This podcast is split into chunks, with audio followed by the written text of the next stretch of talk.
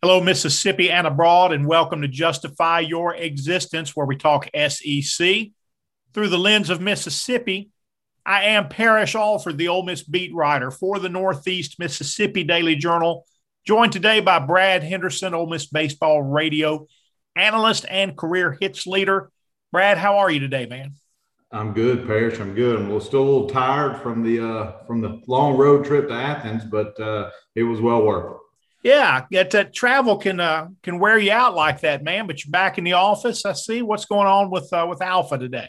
Yeah, just trying to catch up on some uh, you know some stuff I missed last week. Trying to get some stuff out of the way so I can head to uh, Birmingham. But you know, a lot of the housing market seems to continue to to boom, and a lot of refis and a lot of new purchases. So a lot a lot of things going on today at Alfa. Now, did the housing market slow down? Everything slowed down during COVID. Uh, I guess when did you see it begin to pick up again? Things begin to move. Uh, you know, I don't know that it ever really slowed down because even even during COVID, it seemed like uh, interest rates were so low, everybody was at least uh, refinancing. And then, uh, you know, of course, we thought with lumber prices and everything else going to go up, uh, the building really hasn't stopped. So it's it's been a unique situation, um, and so which is good for us. You know, obviously the the more people are moving and and and selling, and it gives us opportunities in the insurance world. But uh, no, that that side of the world never really slowed down. Uh, as far as the housing market goes, so yeah, it continues to be good, and uh, you know we'll continue to to service our people. Folks, Ole Miss will open SEC tournament play Tuesday night, the late game, uh, sometime between 9 and 10 p.m. against number 12 seed Auburn. Ole Miss going in as the five seed after winning two against Georgia. We'll talk about the SEC tournament. We'll look back at the weekend. The Rebels finished the regular season 18 and 12 in conference play. Uh, before we get much farther, we want to thank our partners, the Oxford Park Commission Youth from ages 5 to 15 can develop their hoops talent this summer at iHoop, an OPC camp with Ole Miss women's basketball standout, former standout Erica Sisk. Ages 5 to 10 will work 545 to 630, and ages 11 to 15 will work 630 to 745. That's every Tuesday and Wednesday starting June the 1st. Cost is $150 per month and the camps run through June and July. And also, Brad, if you want to hone your water polo skills, man, water polo skills camp coming up June 19 and 20 and July 22 and 23. That's for ages 12 to 18. You must be an experienced swimmer. Cost is $40. Brad, I've watched that on on TV during the Olympics, man, and I've always thought it looked fun. But uh, uh, there haven't been too many. I never saw too many outlets growing up for water polo, but I'm glad uh, you know kids today, if they want to play, are getting a chance. Yeah, I mean, have, what what what an opportunity at OPC, you know, uh, for basketball. I mean, just all kind of different things that yeah. Uh, they, they you know keeps kids busy in the summer and probably keeps them out of trouble and gives them uh, opportunities that you and I never had. I'm gonna tell you, it just the, the list of uh, of ways you can be in, involved there at OPC is really impressive. The Bollywood dancing, just so many different things. So we are thankful for their support. Uh, some non Ole Miss news, uh, Brad. Over the weekend, Rob Childress let go at Texas A and M. Uh, they weren't good this year. Um, they didn't win, I should say. Uh, they they beat some good teams along the way, but uh, didn't qualify for the SEC tournament uh, former Ole Miss AD uh, Ross Bjork, now at Texas A&M, making that decision. Did, did that surprise you to hear that news? Uh, it didn't. You know, we were catching some wind of that when we were down there uh, just a few short weeks ago, and uh, you know, it's a, it's a dog eat dog world. Um, you know, I think he had gone to 13 straight postseasons. Uh, a, a heck of a baseball coach. They just had a down year. Um, and yeah, I mean, it's just it's just the world we live in, um, you know. But it was the world we lived in even when I played. If you didn't make the tournament, uh, you were you were on the chopping blocks, and uh, you know, it's it's. I say it's easier now, um, just because simply you know, twelve out of the fourteen go. When when I played, we had twelve teams and only eight teams made it. So uh, yeah, you know, it, it's tough for Rob. He's a heck of a coach. He'll get back on his feet somewhere if he wants to. He's been doing it a long time. He's got a daughter or, or a son. Uh, I can't remember which one. He's got a child that's going to be a senior in high school there. Uh, yeah. So he may take a year off, but uh, you know, it's it's it's it's tough. And when you're at Texas A&M with all that money and that that board, uh, that board makes a lot of decisions. Uh, and Ross just kind of goes along with it. Uh, but uh, yeah, it, it's it's tough. It's a tough world. These guys make a lot of money, but uh, still, it's in their blood, and uh, you hate it for Rob Childress. But uh, he had a really good run at Texas A&M.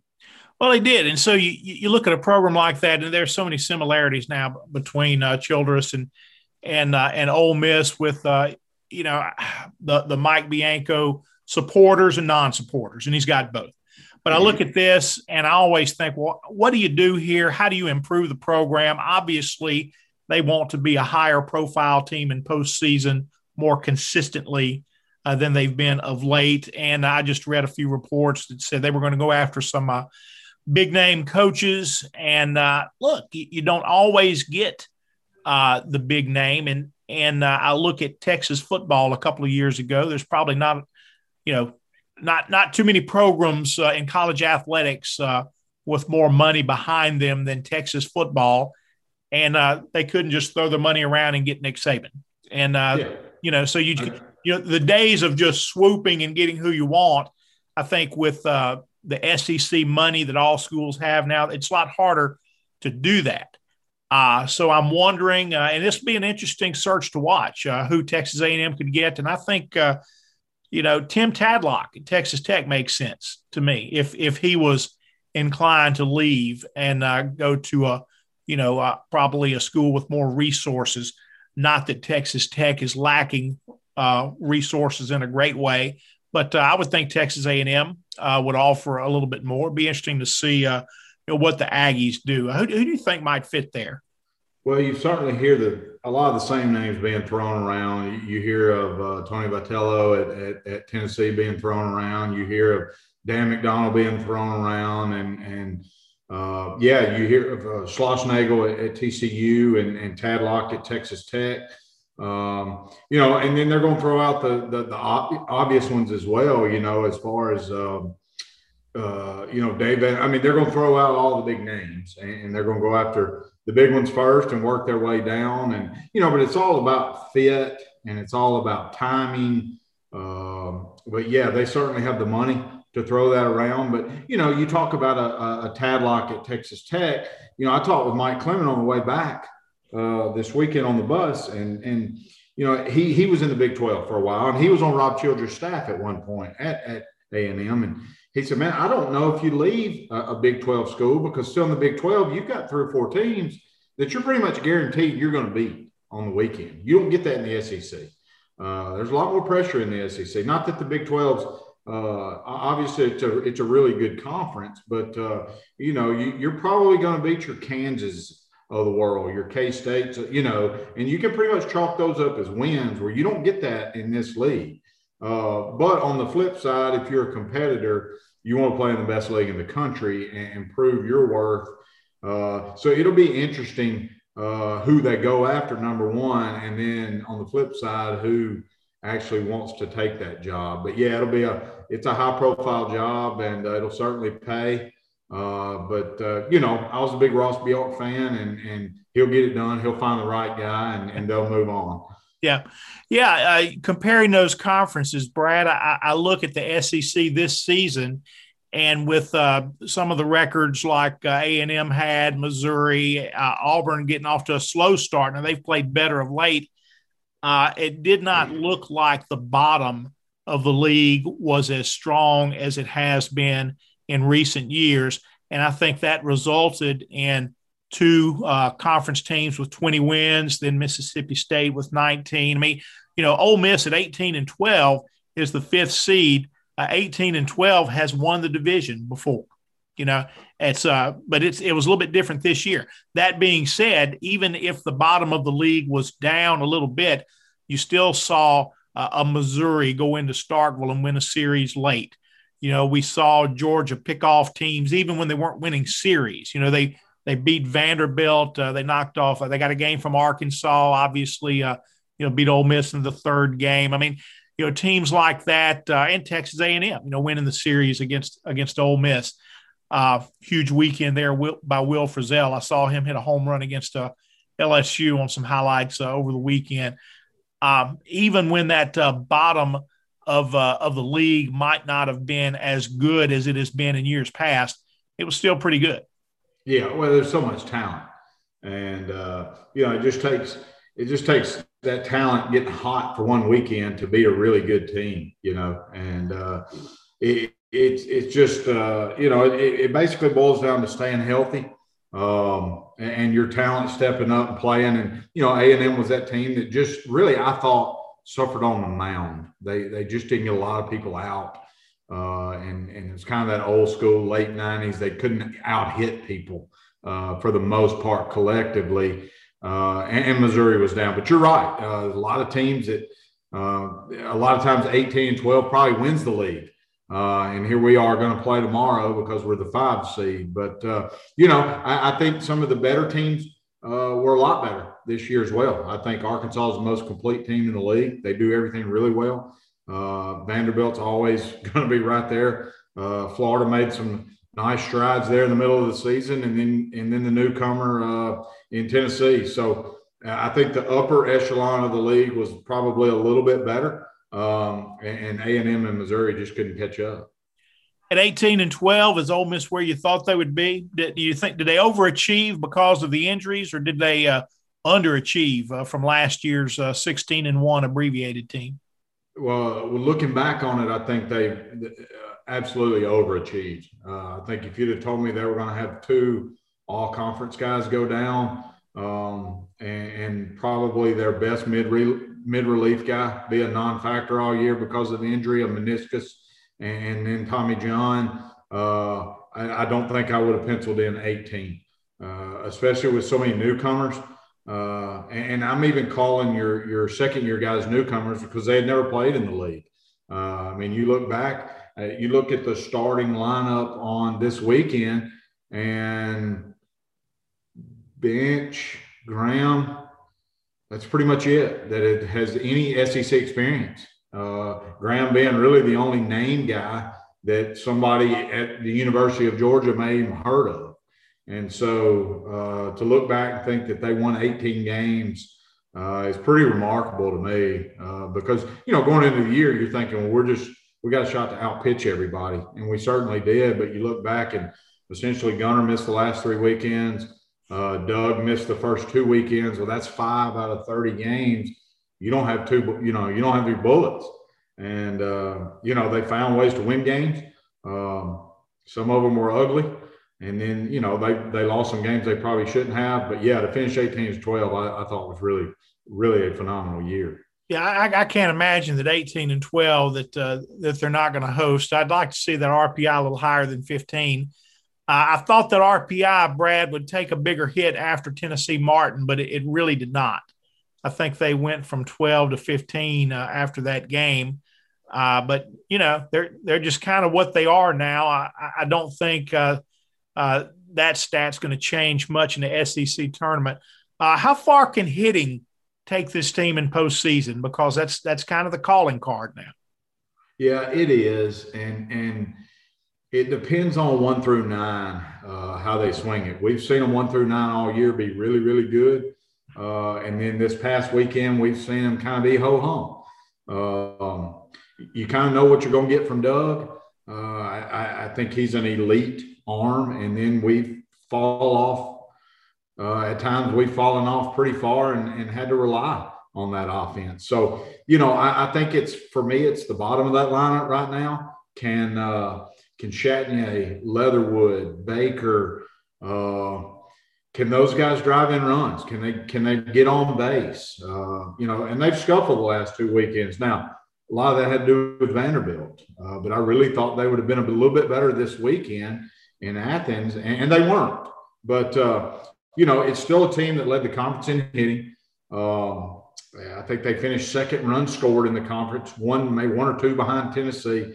So it's still a really potent offense. Uh, but yeah, I, I, think to make a, a real run in the postseason, you kind of need that Tennessee Tech like year. You know, that ten, when Tennessee Tech came to Ole Miss a few years ago in the regional, uh, this offense is going to have to win you some ball games. Yeah, and and I'm seeing the averages dip a little bit. Uh, and you mentioned the bottom of the order there. I'm looking at uh, of course. We we've seen him struggle of late. Dunhurst and Leatherwood now below 300. Cael Baker was really hot uh, after the injury, and he's uh, he's dipped off again. Uh, sometimes this is that time of year, just that kind of kind of break where uh, uh, guys uh, find themselves again. You know, and and I think you know a couple of guys going the other way. Bench Justin Bench has kind of increased his production. Kevin Graham, that average is about ten points higher than it was a week or so ago. So you got some guys that are there. And it just seemed to be there. There are so many options, uh, so many different guys with the ability to pick up other players and, and pick up this team. Yeah, yeah, and you're right, and, and you kind of see it that the the experienced guys are stepping their game up. And I tell you, a difference maker was uh, is moving Tim Elko to the DH spot rather than just allowing him to pinch hit. I think that could play uh, a major role in the postseason uh, he looks good. I mean, he looks a lot better than I thought he would running. Um, and, and, so that that changes the uh, perspective as far as the opponent goes uh, when, when you see 25 penciled in there in the five hole.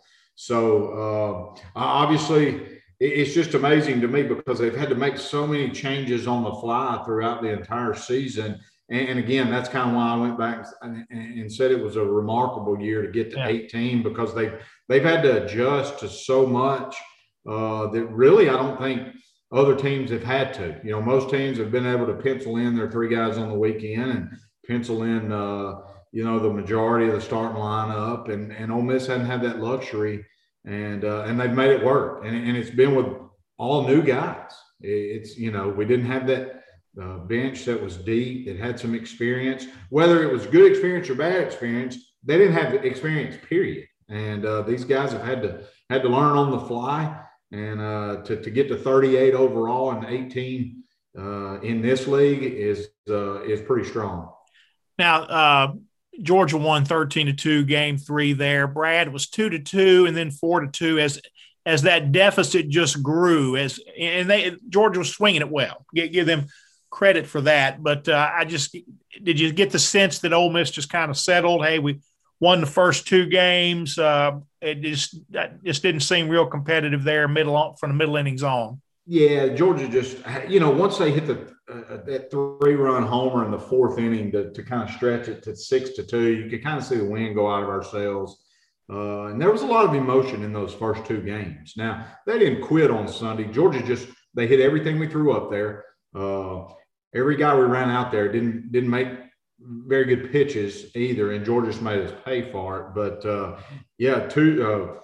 Uh, excuse me. Thursday night was an emotional win behind Doug's, two to nothing, uh, and then the way we won the game on Friday uh, was was was really nice. And uh, eleven innings, and yeah, I, I, think they were tired, uh, but I also think they knew that's exactly what they needed was to go down there and get to to solidify I, still think there was a chance just winning one got us in, but winning two certainly allows us to host. And, uh, you know, I, am not going to say we played like that the next day. Georgia was just better than we were, but uh, we, we had already solidified our spot. I think so, but you leave when you leave pitches up in the zone, it makes a difference. And uh, and and look, that's just been kind of a, you know, that, has been a trouble spot, and uh, that's that's going to be a, a struggle, an area to watch in postseason. Now, you know, along the way for that Ole Miss pitching. Didn't see Jackson Kimbrell back up a great outing with another great outing. Okay. And and he'll come back, but you know, still looking for that consistency there.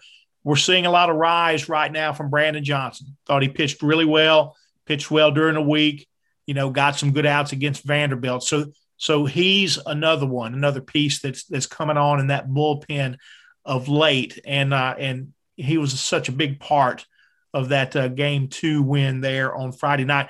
But I, what stood out to me was in the 11th. And I know these guys are freshmen, and look, uh, it's the end of the freshman year when you're really playing like sophomores. But Uh, and we've we've seen TJ McCants and Jacob Gonzalez produce. That's not surprising anymore. But for those two guys as first year players in that situation in the 11th against that pitcher, that left hander, um, forgetting Harris. his name. Yeah, Ben Harris. Uh, to to have the patience, both of them, to go the other way, take those pitches the opposite way, put the ball in play, drive in runs.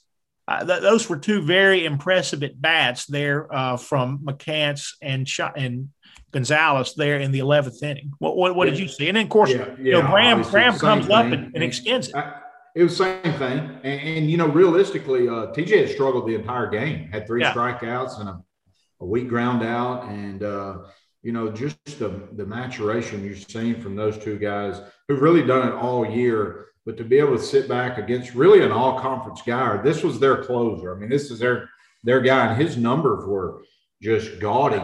Um, and, and, to go left on left and sit back and take fastballs away deep in counts uh, to driving go ahead runs and winning runs. Uh, it was fun to watch. Uh, but they, you know, you talk to those guys. I had a chance to talk with TJ uh, before game three, and uh, the the his mentality and, and how mature he is to be 18, 19 years old uh, is phenomenal. He's not overwhelmed by it. Uh, but but the ability, his just God given ability, allows him to do that because he can sit back, see pitches, and he's quick enough, even as a as a freshman, to turn on balls he needs to turn on. So yeah, it's uh you know it, it's it's good to see. Uh, I don't know that you want your two leaders to be freshmen at this point, but uh, they've certainly been good. And and I think another thing that's helped them is is you guys like you got guys like Kevin Graham uh, Bench and and Elko to kind of protect them uh, when they need it. But yeah, huge at bats right there in game two uh, in, a, in a pressure situation. We needed that game uh, as far as regionals go, and uh, they certainly got it done. Uh, all SEC will come out later today, Brad. who would you pick from this team? Who would you put all SEC? Uh, well, if we're not going to say first team, second team, that are, are I think the two guys we just mentioned have to be on the all freshman team. I, don't yeah. think there's any doubt about that. Um, I, am not sure that uh, uh, Doug uh, clearly to me is a, is a first team. I think they take three or four starting pitchers. I think he's got to be in that conversation. Yeah. Uh, I think Dun- Dunhurst has got to be in that conversation. Um, I think uh, Graham has got to be in the conversation for an outfielder. It may not be first team. There, there's a lot of talented outfielders in this league that have uh, a lot of really good numbers. Um, you know, it's, it's probably not going to be for Tim Elko just because of how many games he missed. Yeah. Uh, I don't even know if Tim was on the ballot, uh, but he clearly would have been on there had he not gotten injured. Uh, and then Broadway, uh, will probably, his name will probably get thrown around. I don't know that he makes it because Kopps has been so good. Yeah. Sims has been tremendous. Uh, but it just shows there's a lot of talented guys in this league. And uh, but you know, Ole Miss should have some guys uh, on, on, that list re- representing Ole Miss. Folks, that'll wrap us up for Justify Your Existence, where we talk SEC through the lens of Mississippi. Be sure to check out our work at djournal.com. Find that drop down menu on the left, scroll down to the Ole Miss page, and watch the stories flow. We're on Facebook as well. Ole Miss discussion with Parrish Alford. Lots of good stuff there in the group. Thanks for being with us, folks. Come back and join us tomorrow.